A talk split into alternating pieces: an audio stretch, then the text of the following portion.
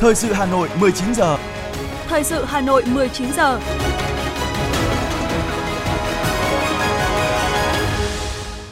Thanh Hiền và Quang Huy xin kính chào quý thính giả. Bây giờ là chương trình thời sự 19 giờ của Đài Phát thanh và Truyền hình Hà Nội. Thưa quý vị và các bạn, hôm nay mùng 2 tháng 9 năm 2022, kỷ niệm 77 năm ngày Quốc khánh nước Cộng hòa xã hội chủ nghĩa Việt Nam.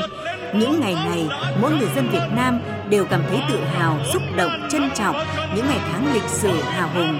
Chúng ta lại càng thấm thía hơn giá trị của độc lập, tự do, ý nghĩa lớn lao và sâu sắc tư tưởng Hồ Chí Minh về quyền con người và quyền của mỗi dân tộc. Đó cũng là khát vọng, mục tiêu, lý tưởng mà mọi dân tộc quốc gia trên thế giới đều hướng tới. Ngày Quốc Khánh cũng nhắc nhở chúng ta, những thế hệ hôm nay và mai sau trách nhiệm giữ gìn và vun đắp những giá trị trường tồn của dân tộc.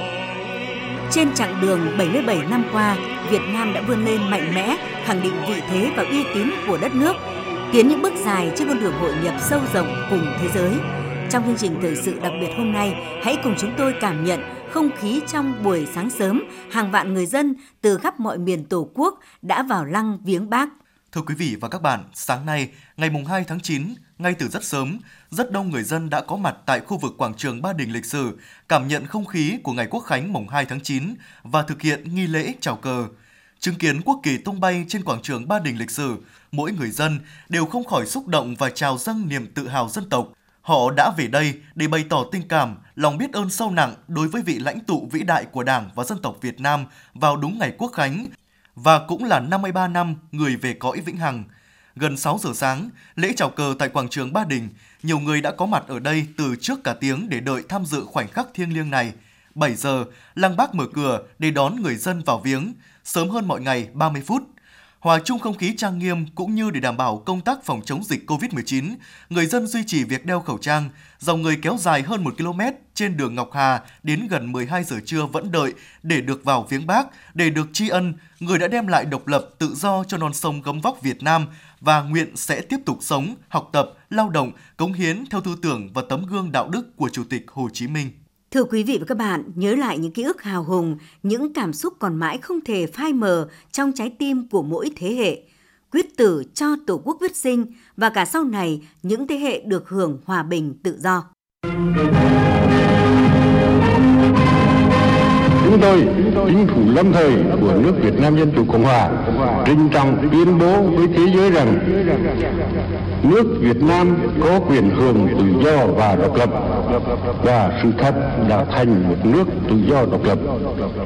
77 năm trước, cả dân tộc Việt Nam đã bước sang một kỷ nguyên mới mà ở đó mỗi người có quyền ngẩng cao đầu bởi được là công dân của một nước tự do độc lập – ông Phạm Gia Đốc bảo vệ lễ đài ngày độc lập mùng 2 tháng 9 năm 1945 thuộc Sở Công an Bắc Bộ nhớ lại trong niềm tự hào. Lần đầu tiên được đi dự của mấy tinh mà làm sao dân tộc ta nó vui mừng phấn khởi mà đi xếp hàng từng đoàn đoàn thế này đoàn đông lắm vui mừng phấn khởi bởi vì chút được cả cái gánh nặng làm tay sai cho đế quốc không bị cái ai bắt nạt độc lập tự do hạnh phúc sáu chữ thiêng liêng đã phải đánh đổi bằng máu và nước mắt của hàng triệu người dân Việt Nam để làm nên buổi lễ tuyên bố lập nước đầu tiên trong lịch sử đấu tranh giải phóng các dân tộc thuộc địa. Trong không khí trang nghiêm, tại quảng trường Ba Đình, hàng triệu người đều im phăng phắc đón nghe từng lời tuyên ngôn của bác. Tiến sĩ Chu Đức Tính, nguyên giám đốc Bảo tàng Hồ Chí Minh, người đã dành gần cả cuộc đời nghiên cứu về Chủ tịch Hồ Chí Minh và may mắn được tiếp xúc với những kỷ vật về bác, trong suốt những năm tháng gắn bó với công việc tại Bảo tàng Hồ Chí Minh, trong hàng ngàn ký ức và nhân chứng về người, có những câu chuyện mà ông không thể nào quên. Đó là câu chuyện về Chủ tịch Hồ Chí Minh đọc bản tuyên ngôn độc lập. Trong tuyên ngôn đó, bác khẳng định cái quyền làm người, cái quyền hưởng dân chủ tự do của mỗi người Việt Nam, của mọi người Việt Nam. Và đồng thời, bác cũng gửi một thông điệp nhân dân Việt Nam qua bao nhiêu đối tranh gian khổ mới giành được cái quyền đó cho đến hôm nay, sẽ quyết tâm bằng mọi giá để giữ vững và bảo vệ quyền độc lập tự do dân chủ đã giành được. Và cái thông điệp đó có ý nghĩa cho đến tận ngày hôm nay và mãi mãi. Các đồng chí ờ, sống trong thời bác kể lại, trong khi đang đọc tuyên ngôn độc lập, đọc đến cái đoạn mà kể tội ác của phát xít nhật gây ra cho nhân Việt Nam, thì bác ờ, thấy im lặng quá bác mới lại tự nhiên thấy im lặng quá. Thì bác lại sợ là hay là đồng bào không nghe rõ được. Bác đọc bằng đặc trọng Nghệ An, mặc dù xa nước 30 năm. Thì bác bất ngờ dừng lại và bác nói một câu rất là gần gũi với mọi người. Đồng bào nghe rõ tiếng tôi không? Thì, và bác không ngờ trả lời bằng cho câu hỏi của người, thì cả quảng trường Ba Đình vang lên một tiếng có và chỉ một cái tiếng có đó thôi từ câu hỏi của người đã gần xích lại với nhau giữa lãnh tụ với toàn thể nhân dân hôm đó và tạo ra một cái dấu ấn mà tất cả những người nào tham dự cái buổi ngày đấy không thể nào quên được. Nghiên cứu về tuyên ngôn độc lập, giáo sư Shingo Shibata Nhật Bản cho biết cống hiến nổi tiếng của cụ Hồ Chí Minh là ở chỗ người đã phát triển quyền lợi của con người thành quyền lợi của dân tộc. Như vậy tất cả mọi dân tộc đều có quyền tự quyết định lấy vận mệnh của mình. Trải qua 77 năm, tuyên ngôn độc lập vẫn mang tính thời sự sâu sắc cả trên bình diện trong nước và quốc tế. Năm tháng sẽ qua đi, nhưng tinh thần bản tuyên ngôn độc lập khai sinh ra nước Việt Nam Dân Chủ Cộng Hòa vẫn luôn sống mãi trong lòng các thế hệ người Việt Nam không chỉ bởi giá trị lịch sử, pháp lý mà còn bởi giá trị nhân văn cao cả về quyền con người, quyền của dân tộc được sống trong độc lập tự do như Chủ tịch Hồ Chí Minh đã ấp ủ và cống hiến cả cuộc đời mình để thực hiện.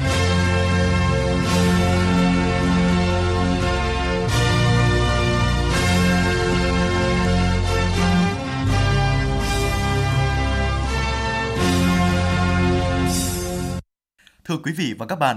77 năm sau thắng lợi của cách mạng tháng 8, ngày 2 tháng 9 năm 1945, thay mặt chính phủ lâm thời, Chủ tịch Hồ Chí Minh đã đọc tuyên ngôn độc lập trước toàn thể quốc dân đồng bào, khai sinh ra nước Việt Nam Dân Chủ Cộng Hòa.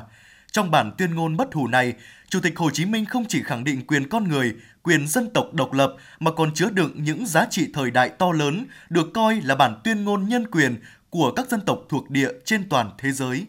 Căn nhà số 48 phố Hàng Ngang, Hà Nội là nơi Bác Hồ viết bản tuyên ngôn độc lập vào ngày 28 tháng 8 năm 1945. Chỉ với 1.010 chữ, được sắp xếp trong 49 câu, nhưng đây là một văn kiện lịch sử, văn bản pháp lý ngắn gọn, sắc bén, có cơ sở pháp lý vững chắc, không chỉ khẳng định chủ quyền quốc gia mà còn mở ra một thời kỳ mới của dân tộc. Trong những dòng đầu tiên, Chủ tịch Hồ Chí Minh dẫn lại các bản tuyên ngôn độc lập của Hoa Kỳ và tuyên ngôn về nhân quyền, dân quyền của Pháp khẳng định tất cả mọi người sinh ra có quyền bình đẳng. Chủ tịch Hồ Chí Minh dựa vào căn cứ đó nhưng suy dụng ra quyền con người gắn chặt với quyền dân tộc, quyền tự quyết của dân tộc, quyền độc lập tự do của dân tộc Việt Nam. Chính vì sự tác động biện chứng đó nên tuyên ngôn độc lập của Chủ tịch Hồ Chí Minh đã nâng căn cứ pháp lý về quyền con người thành một giá trị mang tính thời đại. Phó giáo sư tiến sĩ Bùi Đình Phong, giảng viên cao cấp Học viện Chính trị Quốc gia Hồ Chí Minh phân tích. Hồ Chí Minh đã kết hợp hai quyền rất cơ bản, đó là quyền độc lập của dân tộc và quyền tự do của con người để trở thành một cái quyền cơ bản của dân tộc và cái nội dung quyền cơ bản của dân tộc đó là độc lập chủ quyền thống nhất và toàn vẹn lãnh thổ. Câu chuyện đó bác nói từ năm 45 nhưng mà đến 15 năm sau, tức là tháng 12 năm 1960 thì Liên Hợp Quốc mới đưa ra được một cái nghị quyết tức là trao trả độc lập cho cả dân tộc và một số năm sau đó nữa đến tháng 12 năm 70 thì Liên Hợp Quốc lại tiếp tục có một nghị quyết để khẳng định là phải thực thi quyền đó.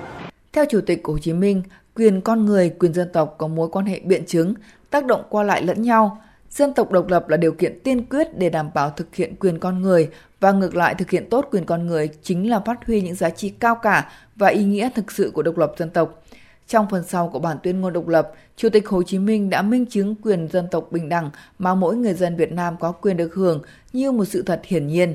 Giáo sư tiến sĩ Tạ Ngọc Tấn, Phó Chủ tịch Hội đồng Lý luận Trung ương cho rằng Quyền được sống trong hòa bình, đấy là một cố gắng nỗ lực đổi bằng xương máu, bằng trí tuệ của lớp lớp các cái thế hệ cha anh. Và khi có độc lập tự do rồi thì bác Hồ nói là khi đất nước có độc lập tự do mà nhân dân không hạnh phúc thì cái độc lập tự do ấy không để làm gì và để thực hiện cái điều mà bác hồ mong muốn, bác hồ đòi hỏi ấy, thì đấy là cả một cái quá trình xây dựng, cố gắng của chúng ta. Quá trình học hỏi, đi từ những cái bước này đến những cái bước khác, kể cả vượt qua những thách thức, những sai lầm, những khó khăn, đấy là cả một cái quá trình phấn đấu không mệt mỏi vĩ đại của đảng, của dân tộc kết tinh của tinh thần ý chí khát vọng độc lập tự do, kiên trì đấu tranh cho độc lập tự do của nhân dân Việt Nam, tuyên ngôn độc lập đã khẳng định quyền thiêng liêng, bất khả xâm phạm của dân tộc Việt Nam, ý chí sắt đá không gì lay chuyển nổi của nhân dân Việt Nam, dân tộc Việt Nam trong cuộc đấu tranh giành và bảo vệ độc lập dân tộc. 77 năm sau ngày Bắc Hồ đọc tuyên ngôn độc lập khai sinh nước Việt Nam Dân Chủ Cộng Hòa, nay là Cộng hòa xã hội chủ nghĩa Việt Nam, các nhà nghiên cứu khẳng định tuyên ngôn độc lập của Chủ tịch Hồ Chí Minh còn có giá trị lý luận và thực tiễn, có sức sống mạnh mẽ trong thời đại ngày nay, nhất là vấn đề về quyền dân tộc và quyền con người. Tiến sĩ Phạm Thị Thu Hương, nguyên Phó Giám đốc Bảo tàng Hồ Chí Minh khẳng định. Chủ tịch Hồ Chí Minh nói rằng mỗi người dân đều có quyền sống, đều có quyền tự do và có quyền nhu cầu hạnh phúc. Đó cũng là mục đích hướng tới của tất cả các nước trên thế giới chứ không chỉ riêng của Việt Nam. Bên cạnh cái nhân quyền và để đạt được nhân quyền cho người dân thì nhà nước, chính phủ cũng phải có những cái động thái tương tự. Đó là việc xây dựng một nhà nước pháp quyền xã hội chủ nghĩa của nhân dân, do nhân dân và vì nhân dân. Đó cũng là quan điểm mà nhà nước ta đang hướng tới. Giáo sư Shingo Shibata, một nhà sử học nổi tiếng của Nhật Bản đã từng đánh giá rằng công hiến nổi tiếng của Chủ tịch Hồ Chí Minh chính là đã phát triển quyền con người thành quyền dân tộc. 77 năm sau ngày Chủ tịch Hồ Chí Minh đọc tuyên ngôn độc lập, đặc biệt là sau 36 năm đất nước đổi mới, mỗi người dân Việt Nam ngày càng thấm thía hơn giá trị của độc lập, tự do, ý nghĩa lớn lao và sâu sắc trong tư tưởng Hồ Chí Minh về quyền con người và quyền của mỗi dân tộc. Đó cũng là mục tiêu lý tưởng mà mọi dân tộc quốc gia trên thế giới đều hướng đến.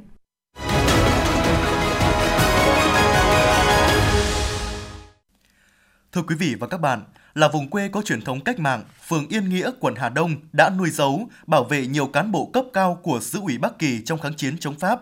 Trong kháng chiến chống Mỹ, tuyến lửa phòng không ở Yên Nghĩa lại là mắt xích phòng thủ bảo vệ thủ đô Hà Nội, góp phần cùng quân và dân miền Bắc chiến thắng giặc Mỹ xâm lược. Phát huy truyền thống quê hương, Yên Nghĩa hôm nay đang thay đổi từng ngày, đời sống người dân ngày càng được nâng cao. Nằm trong vùng La Mỗ, tách ra thị xã, lại có phong trào sớm và vững mạnh. Các đoàn thể hình thành sâu rộng, chi bộ Đảng Yên Lộ vinh dự được chọn làm nơi đóng quân của cơ quan xứ ủy Bắc Kỳ, nơi nuôi giấu các đồng chí Trần Đăng Ninh, Trần Quốc Hoàn, Trường Trinh về hoạt động cách mạng. Ngoài việc bố trí bảo vệ tốt khu căn cứ của Đảng, chi bộ Yên Lộ còn tích cực vận động quân chúng ủng hộ Đảng, bố trí tốt khu căn cứ của xứ ủy linh hoạt, cơ động, kín đáo, dễ phân tán khi bị lục soát nhưng cũng dễ tập hợp khi cần thiết.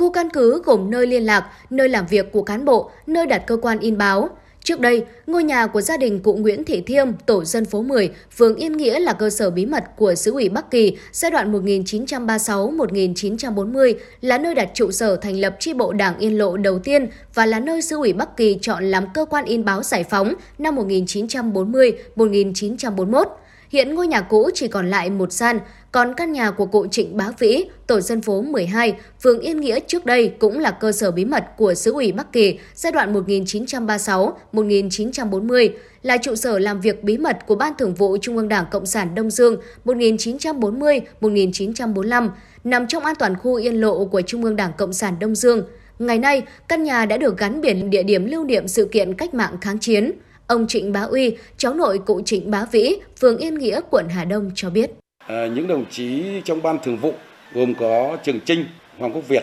và Hoàng Văn Thụ thường xuyên ăn ở và hoạt động ở đây, làm việc ở đây. Thế và được gia đình cụ Trịnh Bá Vĩ là chăm lo nuôi dấu ờ, từ 1935, 36 cho đến 1945 thì đại gia đình cụ Trịnh Bá Vĩ gồm gần một chục người tham gia làm cách mạng cũng như là chăm sóc bảo vệ nuôi giấu cái cơ quan cái trụ sở bí mật cái văn phòng bí mật của trung đảng cộng sản đông dương và à, suy bắc kỳ tính đến sau ngày đất nước thống nhất thì à, có 11 người được đảng và nhà nước ghi nhận và tặng những cái danh hiệu gia đình có công với nước cũng như là lão thành cách mạng trong kháng chiến chống thực dân Pháp, hàng trăm thanh niên của Yên Nghĩa gia nhập đội quân tình nguyện vào đội cảm tử quân chiến đấu trong nội thành Hà Nội. Trong kháng chiến chống Mỹ, Yên Nghĩa thực hiện tốt phong trào thóc không thiếu một cân, quân không thiếu một người. Yên Nghĩa cũng là mắt xích quan trọng trong hệ thống phòng thủ ở cửa ngõ phía tây thủ đô Hà Nội. Ông Lê Văn Thông, nguyên xã đội trưởng Yên Nghĩa kể lại. Trong những các cái năm chiến tranh ác liệt nhất, à, đế quốc Mỹ mang à, tên lửa rồi các à, mang máy bay ra để đánh phá miền Bắc trong đó có xã Yên Nghĩa thì tôi là xã đội trưởng của xã Yên Nghĩa đã đưa dân quân vào các vị trí chiến đấu phục vụ cho trận địa tên lửa hoàn thành tốt nhiệm vụ trong lúc chiến tranh. Tự hào với truyền thống cách mạng, ngày nay, nhân dân phường Yên Nghĩa, quận Hà Đông đã và đang nỗ lực vượt khó vươn lên phát triển kinh tế, xây dựng quê hương giàu mạnh, thực hiện hiệu quả chuyển dịch cơ cấu kinh tế theo hướng tỷ trọng công nghiệp, xây dựng thương mại dịch vụ. Trong sản xuất nông nghiệp, thực hiện chuyển dịch cơ cấu cây trồng, phát triển diện tích rau quả sạch, về thực hiện chính sách an sinh xã hội, cải thiện đời sống tinh thần vật chất cho nhân dân luôn được Đảng bộ và chính quyền quan tâm chú trọng. Yên Nghĩa cũng là phường thực hiện tốt công tác quốc phòng quân sự địa phương, hoàn thành chỉ tiêu giao quân và thực hiện tốt chính sách hậu phương quân đội. Bà Đặng Thị Hồng, Phó Chủ tịch Ủy ban nhân dân phường Yên Nghĩa, quận Hà Đông cho biết để phát huy giá trị truyền thống của di tích và đặc biệt là ở đây thì cũng ờ, là nơi lưu giữ và truyền dạy cho thế hệ trẻ những cái giá trị di tích và phát huy cái ờ, di tích lịch sử trên địa bàn và đặc biệt là bồi dưỡng cho thế hệ trẻ về lòng yêu nước trên địa bàn. À, thứ ba nữa là về công tác quốc phòng và an ninh phường Yên Nghĩa cũng là một trong những địa phương đứng à, top đầu của quận Hà Đông về à, công tác tuyển chọn gọi công dân nhập ngũ và cũng được các cấp các ngành và đặc biệt là Bộ Tư lệnh Thủ đô đánh giá rất là cao. Và trong thời gian tới thì cũng tiếp tục xây dựng à, phường Yên Nghĩa trở thành đơn vị vững mạnh Phát huy truyền thống cách mạng của quê hương anh hùng, Đảng bộ, chính quyền và nhân dân Yên Nghĩa tiếp tục vươn lên trong tiến trình đô thị hóa, phát triển kinh tế, củng cố an ninh quốc phòng, xây dựng quê hương ngày càng giàu đẹp, văn minh.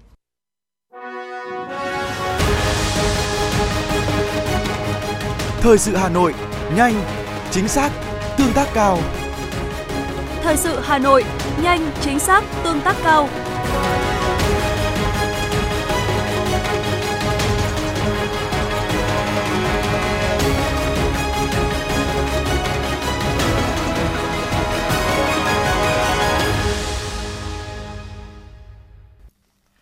Tiếp tục là phần tin thưa quý vị. Kỷ niệm 77 năm cách mạng tháng 8 và quốc khánh mùng 2 tháng 9 cũng là dịp để nhắc nhớ lại hành trình gắn với những mốc son lịch sử của quy hoạch thủ đô Hà Nội. Bảy lần xây dựng và điều chỉnh quy hoạch đã đưa thành phố Hà Nội chuyển mình, đổi mới, hướng tới phát triển đồng bộ, bền vững. Ngày giải phóng thủ đô mùng 10 tháng 10 năm 1954 đã mở ra thời kỳ phát triển mới của Hà Nội và đất nước. Trung ương và thành phố khẳng định cần sớm có quy hoạch chung thủ đô để định hướng cho việc xây dựng, Bộ Chính trị đã xem xét và ra nghị quyết số 18 về phát triển thủ đô. Ngày 16 tháng 11 năm 1959, khi xét quy hoạch, Chủ tịch Hồ Chí Minh đã căn dặn trong thiết kế phải đồng bộ đường xá, hệ thống thoát nước và lưới điện, tránh cản trở đi lại của người dân. Năm 1961, cùng với nghị quyết của chính phủ mở rộng thành phố Hà Nội được Quốc hội khóa 2, kỳ họp thứ hai phê chuẩn, quy hoạch chung thủ đô với sự giúp đỡ của chuyên gia Liên Xô được phê duyệt, hướng phát triển không gian thành phố chủ yếu về phía Nam và phía Tây, có một phần ở phía Đông Bắc, khu vực huyện Gia Lâm. Cấu trúc không gian đô thị thay đổi theo hướng phát triển mới các khu công nghiệp ở xung quanh thành phố, trường đại học, bệnh viện ở các tuyến trục đường hướng tâm. Hơn một thập niên sau ngày giải phóng thủ đô, bối cảnh phát triển mới tiếp tục đặt ra yêu cầu xem xét lại hướng phát triển của Hà Nội. Năm 1974, đồ án quy hoạch được duyệt đã định hướng phát triển Hà Nội cũ 586 km với 40 vạn dân, ở Vĩnh Yên có 60 vạn dân. Chùm đô thị Hà Nội được triển khai gắn kết Hà Nội với khu vực xung quanh như Xuân Mai, Sơn Tây. Bước vào thời kỳ 1975-1986, Chính phủ đã có quyết định số 163 ngày 17 tháng 7 năm 1976 phê duyệt quy hoạch chung thủ đô Hà Nội đến năm 2000 với quy mô dân số là 1,5 triệu dân. Dựa trên quy hoạch này, các xí nghiệp công nghiệp được cải tạo và mở rộng. Trong nội thành, nhiều khu nhà ở, chung cư thấp tầng được xây dựng, trường học nhà trẻ với kiến trúc hiện đại, các công trình hạ tầng xã hội ngày càng nhiều. Năm 1986, Đại hội lần thứ 6 của Đảng đã đề ra đường lối đổi mới. Trong đô thị nhiều yếu tố mới xuất hiện, đòi hỏi phải có sự điều chỉnh quy hoạch. Giai đoạn 1978-1998, Hà Nội tiếp tục có hai lần điều chỉnh quy hoạch 1981-1992. Đặc biệt, đồ án quy hoạch mới đã được chính phủ phê duyệt năm 1998 đã định hướng phát triển nội thành cả hai bên sông Hồng với quy mô dân số nội thành đến năm 2020 dự báo khoảng 2,5 triệu người. Sau 10 năm thực hiện quy hoạch xây dựng thủ đô năm 1998 để tạo tiềm năng phát triển, giải quyết những vướng mắc từ thực tiễn, Quốc hội đã thông qua nghị quyết số 15/2008 QH12 ngày 29 tháng 7 năm 2008 hợp nhất Hà Nội, Hà Tây, bốn xã của tỉnh Hòa Bình, huyện Mê Linh, tỉnh Vĩnh Phúc với quy mô diện tích 3.344 km vuông. Hà Nội trở thành đô thị lớn nhất cả nước và là một trong 17 thủ đô có diện tích lớn nhất thế giới và sau hơn 2 năm nghiên cứu, đồ án quy hoạch chung xây dựng thủ đô Hà Nội đến năm 2030, tầm nhìn đến năm 2050 đã được Thủ tướng Chính phủ phê duyệt tại quyết định số 1259 ngày 26 tháng 7 năm 2011, gọi tắt là quy hoạch chung 1259. Quy hoạch xác định mục tiêu phát triển thành phố xanh, văn hiến, văn minh hiện đại với mô hình trùng đô thị gồm đô thị trung tâm, 5 đô thị vệ tinh, các thị trấn, Thực hiện nhiều nhiệm vụ song hành, thành phố Hà Nội đang vào cuộc với tinh thần trách nhiệm cao nhất. Nhìn lại hành trình 68 năm mở rộng và phát triển, Hà Nội tự hào về những kết quả đã đạt được trong quy hoạch, song cũng đang đứng trước thách thức mới để vươn lên. Những nội dung quy hoạch được điều chỉnh, xây dựng mới được kỳ vọng sẽ tạo cho thủ đô một tầm vóc mới, vị thế xứng đáng với cả nước, khu vực và thế giới. Bộ Xây dựng đang khẩn trương phối hợp với các bộ ngành hoàn thiện dự thảo đề án đầu tư xây dựng ít nhất 1 triệu căn hộ nhà ở xã hội cho đối tượng thu nhập thấp, công nhân khu công nghiệp giai đoạn từ nay đến năm 2030 theo chỉ đạo của Thủ tướng Chính phủ. Mục tiêu cụ thể đến năm 2025 hoàn thành các dự án đã triển khai đầu tư xây dựng 156 dự án, quy mô 156.700 căn hộ. Các dự án đang thực hiện thủ tục đầu tư 245 dự án, quy mô 300.000 căn hộ và tiếp tục khởi công dự án mới. Đến năm 2030, hoàn thành đầu tư xây dựng ít nhất 1 triệu căn hộ nhà ở xã hội, nhà ở công nhân, khu công nghiệp. Song song với hoàn thiện dự thảo đề án, Bộ Xây dựng cũng chủ động nghiên cứu dự thảo báo cáo chính phủ trình Quốc hội cho ý kiến và thông qua luật nhà ở sửa đổi, dự kiến tại kỳ họp thứ 6 Quốc hội khóa 15 theo chương trình xây dựng luật pháp lệnh năm 2022 của Quốc hội – Luật nhà ở được nghiên cứu sửa đổi theo hướng đồng bộ với luật đất đai, sửa đổi, luật đấu thầu sửa đổi, luật thuế. Đáng chú ý, Bộ Xây dựng đề xuất tách riêng chính sách nhà ở công nhân để có cơ chế khuyến khích ưu đãi nhằm phát triển loại hình nhà lưu trú cho công nhân trong khu công nghiệp. Tiếp tục là những thông tin kinh tế. Bộ Công Thương vừa thành lập ba đoàn công tác để kiểm tra tình hình kinh doanh xăng dầu tại ba miền Bắc Trung Nam. Nhiệm vụ của ba đoàn công tác là sẽ giám sát chặt chẽ việc bán xăng dầu tại các cửa hàng bán lẻ xăng dầu có biểu hiện vi phạm, không để xảy ra tình trạng ngừng bán hàng không có lý do chính đáng, giảm thời gian bán hàng sai quy định. Ba đoàn công tác sẽ thực hiện đợt kiểm tra ngay trong những ngày nghỉ lễ Quốc khánh mùng 2 tháng 9, đồng thời hoạt động liên tục đến hết năm 2020 và cho đến khi ổn định tình hình cung ứng phân phối xăng dầu trên thị trường. Theo trang thông tin du lịch tháng 8 năm 2022 vừa được Trung tâm Thông tin Du lịch, Tổng cục Du lịch xây dựng, tình hình du lịch Việt Nam tiếp tục đà phục hồi, đặc biệt thị trường du lịch nội địa đã phục hồi hoàn toàn với 79,8 triệu khách du lịch nội địa trong 8 tháng năm 2022. So với mục tiêu năm 2019, thị trường du lịch nội địa đã vượt 19,8 triệu khách và tăng 33,6%. Tổng thu từ khách du lịch trong 8 tháng đầu năm 2022 ước đạt 356,6 nghìn tỷ đồng, đạt 80,6% so với cùng kỳ năm 2019. Thị trường du lịch quốc tế cũng đang ấm dần lên, tuy nhiên không đều. Tốc độ tăng trưởng khách quốc tế 8 tháng đầu năm trung bình 58% một tháng. Trong đó, Hàn Quốc là thị trường gửi khách lớn nhất với 369,8 nghìn lượt, chiếm 26% tổng số khách. Mỹ xếp thứ hai, chiếm gần 10%. Theo kết quả trong tháng 8 năm 2022, các thị trường Đông Nam Á phục hồi tốt, khách đến từ Campuchia thậm chí tăng 205% so với cùng kỳ năm 2019. Tốc độ phục hồi của thị trường châu Âu cũng có tín hiệu khả quan, còn khu vực Đông Bắc Á phục hồi chậm nhất do vẫn áp dụng chính sách phòng chống dịch bệnh nghiêm ngặt. Thưa quý vị, theo dự thảo báo cáo tổng hợp quy hoạch về tổng thể quốc gia thời kỳ 2021-2030, tầm nhìn đến năm 2050 của Bộ Kế hoạch và Đầu tư, Việt Nam sẽ có 7 địa danh được chọn làm khu du lịch quốc gia ưu tiên, gồm Sapa, Lào Cai, Hạ Long, Bái Tử Long, Vân Đồn, tỉnh Quảng Ninh, Tràng An, tỉnh Ninh Bình, Phong Nha, Kẻ Bàng, Quảng Bình, Hội An, Cù Lao Chàm, Quảng Nam, Bắc Vịnh Vân Phong, Khánh Hòa, Phú Quốc, Kiên Giang. Theo Bộ Kế hoạch và Đầu tư, đây là khu vực tập trung nhiều tài nguyên du lịch, trong đó có tài nguyên đặc biệt hấp dẫn và hội tụ đầy đủ các điều kiện để có thể phát triển du lịch trở thành động lực thúc đẩy, lan tỏa sự phát triển du lịch của vùng và cả nước, góp phần lôi kéo các ngành kinh tế khác trên địa bàn cùng phát triển. Dự kiến đến năm 2030, du lịch Việt Nam phấn đấu đón được ít nhất 35 triệu lượt khách quốc tế và 150 triệu lượt khách nội địa. Tổng thu từ khách du lịch đóng góp 9 đến 11% vào GDP.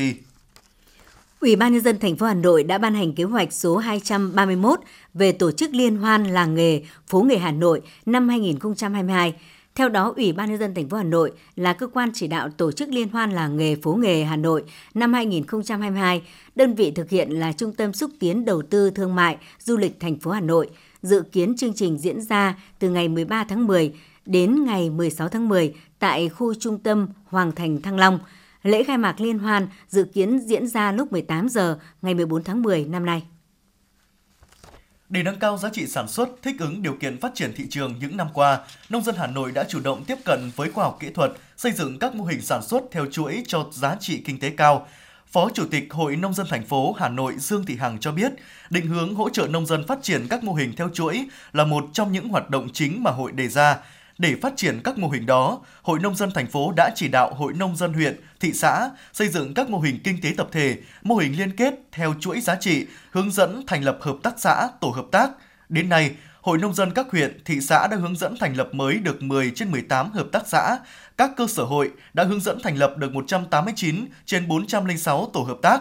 Ông Nguyễn Văn Chí, Chi cục trưởng Chi cục Phát triển Nông thôn Hà Nội khẳng định, việc nông dân chủ động tiếp cận khoa học kỹ thuật và phát triển các mô hình theo chuỗi đã góp phần rất lớn trong quá trình tái cơ cấu ngành nông nghiệp, nâng cao thu nhập cho người dân. Thời gian tới, tri cục sẽ phối hợp chặt chẽ với các địa phương, các cấp hội nông dân để nhân rộng mô hình theo chuỗi nhằm thúc đẩy phát triển kinh tế khu vực nông thôn.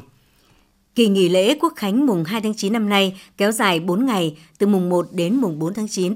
nên nhu cầu tiêu dùng thực phẩm của người dân dự báo sẽ tăng mạnh – Ngoài ra, tại các điểm vui chơi giải trí du lịch cũng sẽ thu hút một lượng lớn du khách, kéo theo đó là những quán ăn mang tính chất thời vụ mọc lên, tiềm ẩn nguy cơ mất an toàn vệ sinh thực phẩm. Đáng lo ngại với những hàng quán thời vụ do người bán hàng di chuyển nhiều nơi, hạn chế về cơ sở vật chất, điều kiện bảo quản thực phẩm, nguồn nước sinh hoạt và nguồn cung cấp thực phẩm cũng chưa thành hệ thống nên còn tồn tại không ít vi phạm. Thêm vào đó, các hộ kinh doanh thời vụ thường ít tuân thủ quy trình chế biến thực phẩm bảo đảm an toàn. Đây là những nguy cơ gây ngộ độc thực phẩm cho người sử dụng. Điều đáng nói, tại các quán hàng nhếch nhác tạm bợ nhưng vẫn thu hút không ít thực khách. Do đó, ngoài sự vào cuộc quyết liệt, tăng cường thanh tra, kiểm tra, xử lý nghiêm vi phạm của cơ quan quản lý, người tiêu dùng cần nâng cao ý thức trách nhiệm, nói không với thực phẩm mất an toàn. Mặt khác, khi phát hiện cơ sở kinh doanh sản xuất thực phẩm không bảo đảm an toàn, vệ sinh thực phẩm tại các điểm du lịch, vui chơi giải trí,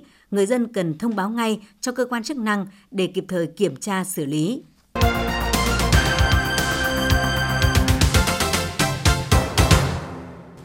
Thưa quý vị và các bạn, ra nước ngoài làm việc để có mức thu nhập cao, thế nhưng vì thiếu hiểu biết mà nhiều người đã thực hiện mong muốn chính đáng ấy bằng hình thức xuất nhập cảnh trái phép, sự việc rất nhiều người dân nghe theo lời dụ dỗ việc nhẹ lương cao để trốn sang Campuchia làm việc là một ví dụ điển hình. Đáng buồn hơn, tình trạng này lại có xu hướng gia tăng trong thời gian gần đây, đang đặt ra câu hỏi phải chăng mức phạt chưa đủ tính gian đe. Vừa qua, 40 lao động đã thoát khỏi một casino địa ngục ở Campuchia, gây xôn xao dư luận thời gian qua, được cơ quan chức năng sắp xếp xe ô tô đưa về quê. Trước đó, những người này đã bị xử phạt hành chính về hành vi xuất cảnh trái phép, mức phạt từ 2 đến 4 triệu đồng, nhưng phần lớn đều được cơ quan chức năng cho nợ. Luật sư Nguyễn Thanh Tùng, đoàn luật sư thành phố Hà Nội cho biết.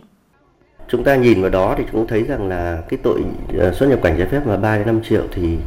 nó cũng thực sự là nhỏ. Nhưng ở cái hành vi tổ chức cho người khác xuất nhập cảnh thì ở mức độ nặng nề hơn. Nhưng nhưng mà mức phạt cũng chỉ 50 triệu thì tôi cho rằng là cái mức như vậy là chưa đủ sức gian đe bởi vì thực tế cái khả năng vụ lợi của chúng trong những cái việc là tổ chức chuyên nghiệp thì nó lớn hơn rất nhiều so với cái số tiền này. Bên cạnh mức phạt tiền, Điều 347 và 348 của Bộ Luật Hình sự năm 2015 cũng quy định mức phạt tù đối với người phạm tội môi giới và tổ chức xuất nhập cảnh trái phép từ 1 đến 5 năm, tối đa là 15 năm nếu có tình tiết tăng nặng – nhưng nhìn vào những hệ lụy mà hành vi này gây ra, đa số các luật sư đều đồng tình cho rằng mức phạt này chưa đủ sức gian đe. Tiến sĩ Nguyễn Văn Điệp, giám đốc công ty Luật Thầy Điệp và Cộng sự thông tin. Xuất nhập cảnh trái phép thì hiện đang gia tăng và các cái chế tài hình sự ờ, trong bộ luật hình sự hiện hành thì như vậy là chưa đủ mạnh cần phải tăng cái khung hình phạt lên có như vậy thì nó mới đảm bảo được cái tính nghiêm minh của pháp luật và có như vậy thì nó mới là cái lời cảnh tỉnh à, cho những cái người mà đang manh nhá mấp mé ở bên cái bờ của các cái vực thẳm của các cái loại tội này Thế nhưng cũng theo các luật sư, nếu tăng nặng hình phạt tiền thì bài toán đặt ra là làm sao để thu được, bởi đa phần lao động xuất nhập cảnh trái phép là lao động có thu nhập thấp. Còn với hình phạt tù, việc xử phạt cũng chỉ là giải quyết phần ngọn. Luật sư Nguyễn Thanh Tùng, đoàn luật sư thành phố Hà Nội cho biết thêm.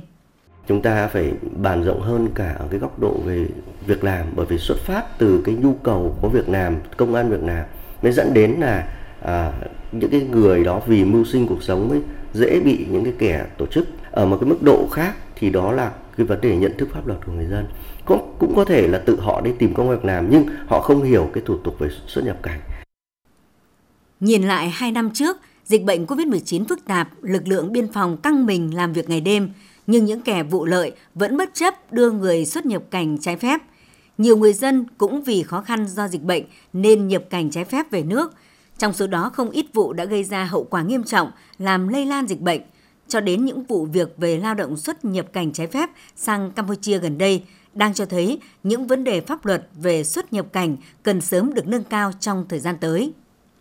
Tiếp tục là phần tin, thưa quý vị. Theo Sở Lao động Thương binh và Xã hội Hà Nội, thực hiện quyết định số 08-2022 ngày 28 tháng 3 năm 2022 của Thủ tướng Chính phủ quy định về việc thực hiện chính sách hỗ trợ tiền thuê nhà cho người lao động Tính đến 24 giờ ngày 31 tháng 8 năm 2022, thành phố đã thực hiện giải ngân hơn 182,6 tỷ đồng tiền hỗ trợ cho người lao động. Tỷ lệ giải ngân so với số hồ sơ thẩm định đạt 97,74%, tỷ lệ giải ngân so với số tiếp nhận đề nghị đạt 92,2%.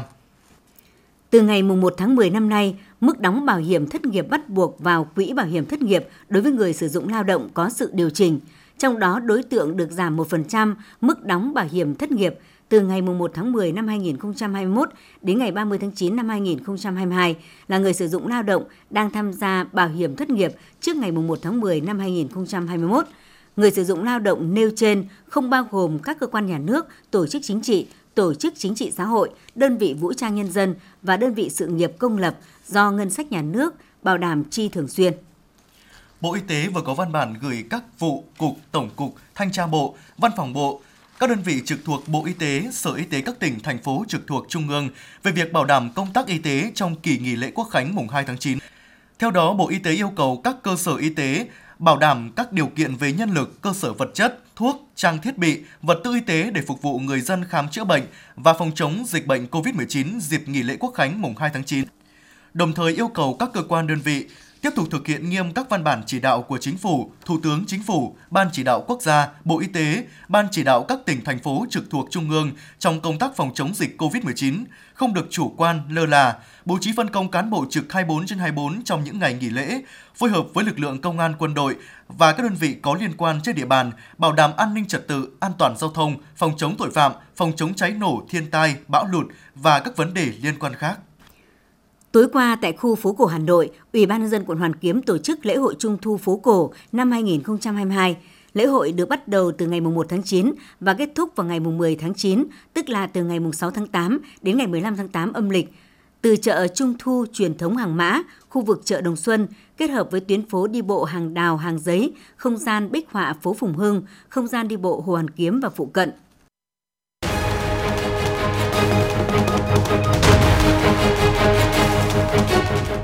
Rộng hát hay Hà Nội năm 2022, điểm hẹn nghệ thuật cho các bạn trẻ yêu âm nhạc đã chính thức khởi động. Tham gia Giọng hát hay Hà Nội năm 2022, các thí sinh được quảng bá hình ảnh trên các phương tiện truyền thông, được huấn luyện bởi những giảng viên thanh nhạc và có cơ hội tỏa sáng trên sân khấu cùng các nghệ sĩ nổi tiếng và tham gia cùng chuỗi hoạt động đồng hành cùng cuộc thi. Cuộc thi có 3 vòng tuyển chọn, dự kiến vòng sơ tuyển diễn ra từ ngày 12 đến 16 tháng 9, vòng bán kết diễn ra từ ngày 21 đến 23 tháng 9 Vòng chung kết diễn ra ngày 11 tháng 10 năm 2022. Thời gian nhận hồ sơ đến hết ngày 10 tháng 9 năm 2022. Giọng hát hay Hà Nội, cơ hội cho những tài năng âm nhạc tỏa sáng. Thông tin chi tiết tại www.giọng hát hay Hà Nội 2022.com, hotline 0932 83 5599.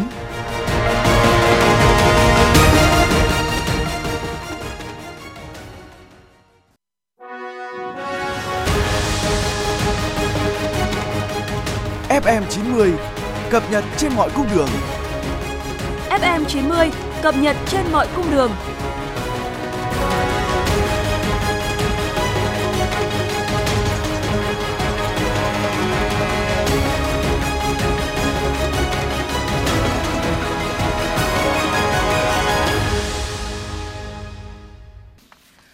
Thưa quý vị và các bạn, công ty trách nhiệm hữu hạn một thành viên đường sắt Hà Nội vừa đề xuất Ủy ban nhân dân thành phố Hà Nội và các cơ quan quản lý liên quan về việc thay đổi biểu đồ khai thác vận tải tuyến đường sắt đô thị Cát Linh Hà Đông. Hiện, mỗi ngày có 203 chuyến tàu hoạt động, chở khách từ 5 giờ 30 đến 22 giờ, vận hành 4 đến 6 đoàn. Tần suất chạy tàu 10 phút một chuyến dừng đón trả khách tại ga. Còn theo đề xuất biểu đồ tàu chạy mới, thời gian chở khách từ 5 giờ 30 đến 22 giờ, vận hành 9 đoàn tàu, giờ cao điểm 6 phút một chuyến, giờ bình thường 10 phút một chuyến. Giờ cao điểm là khung giờ từ 7 giờ đến 8 giờ 30 phút sáng và 16 giờ 30 phút đến 18 giờ chiều các ngày từ thứ hai đến thứ sáu. Tin từ Cục Cảnh sát Giao thông, ngày 1 tháng 9, ngày đầu tiên của kỳ nghỉ lễ mùng 2 tháng 9, kéo dài 4 ngày, cả nước xảy ra 21 vụ tai nạn giao thông đường bộ, làm chết 13 người, bị thương 10 người. Trong số các trường hợp vi phạm được phát hiện trên tuyến đường bộ, có 1.603 trường hợp người điều khiển phương tiện giao thông cơ giới vi phạm về nồng độ cồn, bị phạt tiền gần 8 tỷ đồng, vi phạm về tốc độ có hơn 1.700 trường hợp, phạt tiền gần 4 tỷ đồng, vi phạm quy định về cơi nới thùng xe, chở hàng quá tải trọng, quá khổ là hơn 700 trường hợp, phạt tiền gần 4 tỷ đồng.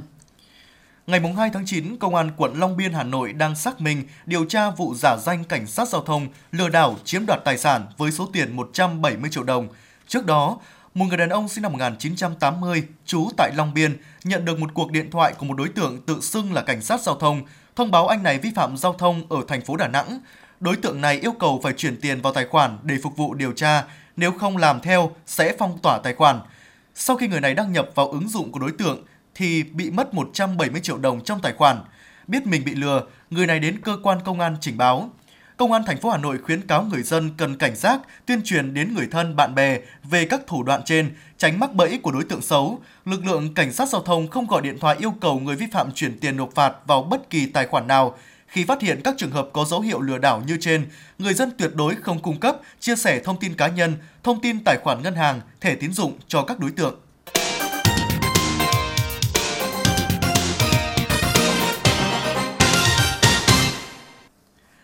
Quý thính giả đang nghe chương trình thời sự của Đài Phát thanh Truyền hình Hà Nội đang được phát trực tiếp. Chuyển sang những thông tin quốc tế. Mỹ, Hàn Quốc, Nhật Bản nhất trí sẽ có biện pháp mạnh nếu Triều Tiên tiến hành một vụ thử hạt nhân mới. Theo đó sẽ phản ứng khác so với trước đây. Cố vấn an ninh hàng đầu của Hàn Quốc Kim Sung Han cho biết, sau cuộc gặp ba bên với những người đồng cấp Mỹ và Nhật Bản, ông Jake Sullivan và ông Takeo Akiba tại Honolulu, Mỹ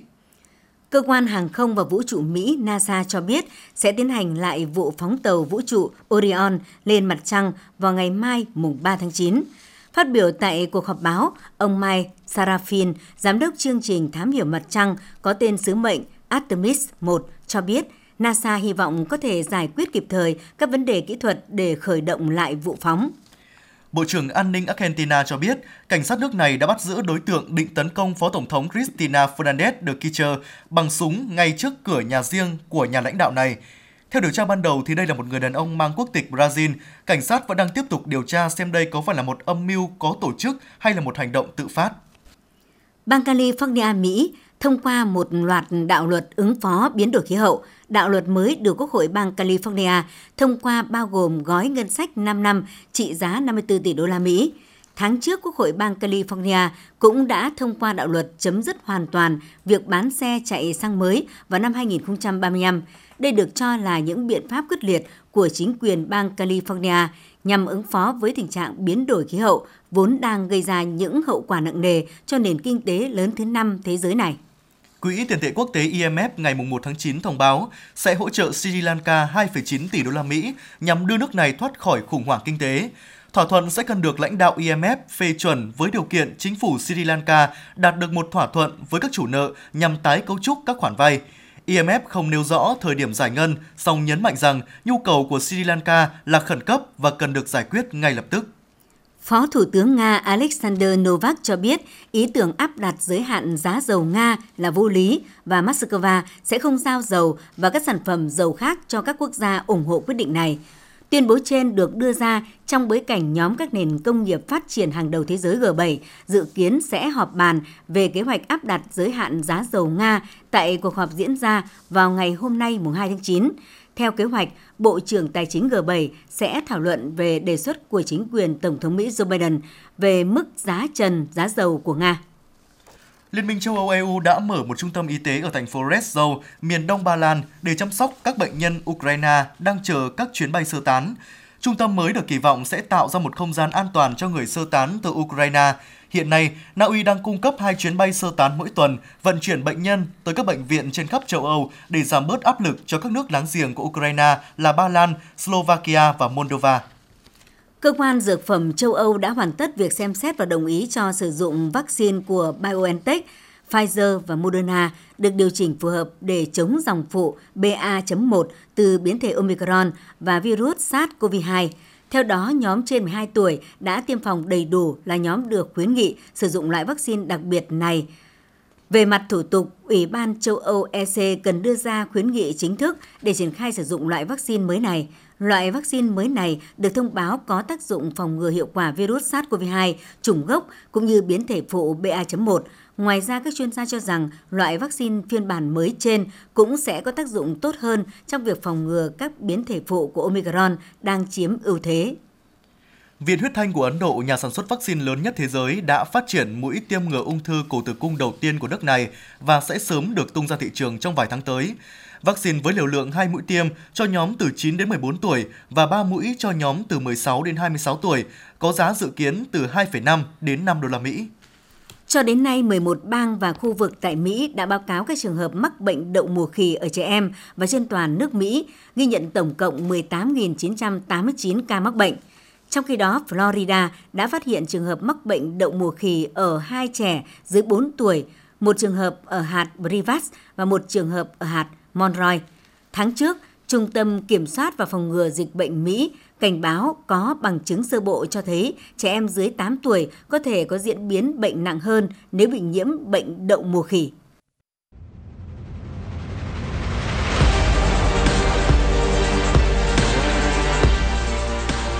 Bản tin thể thao Bản tin thể thao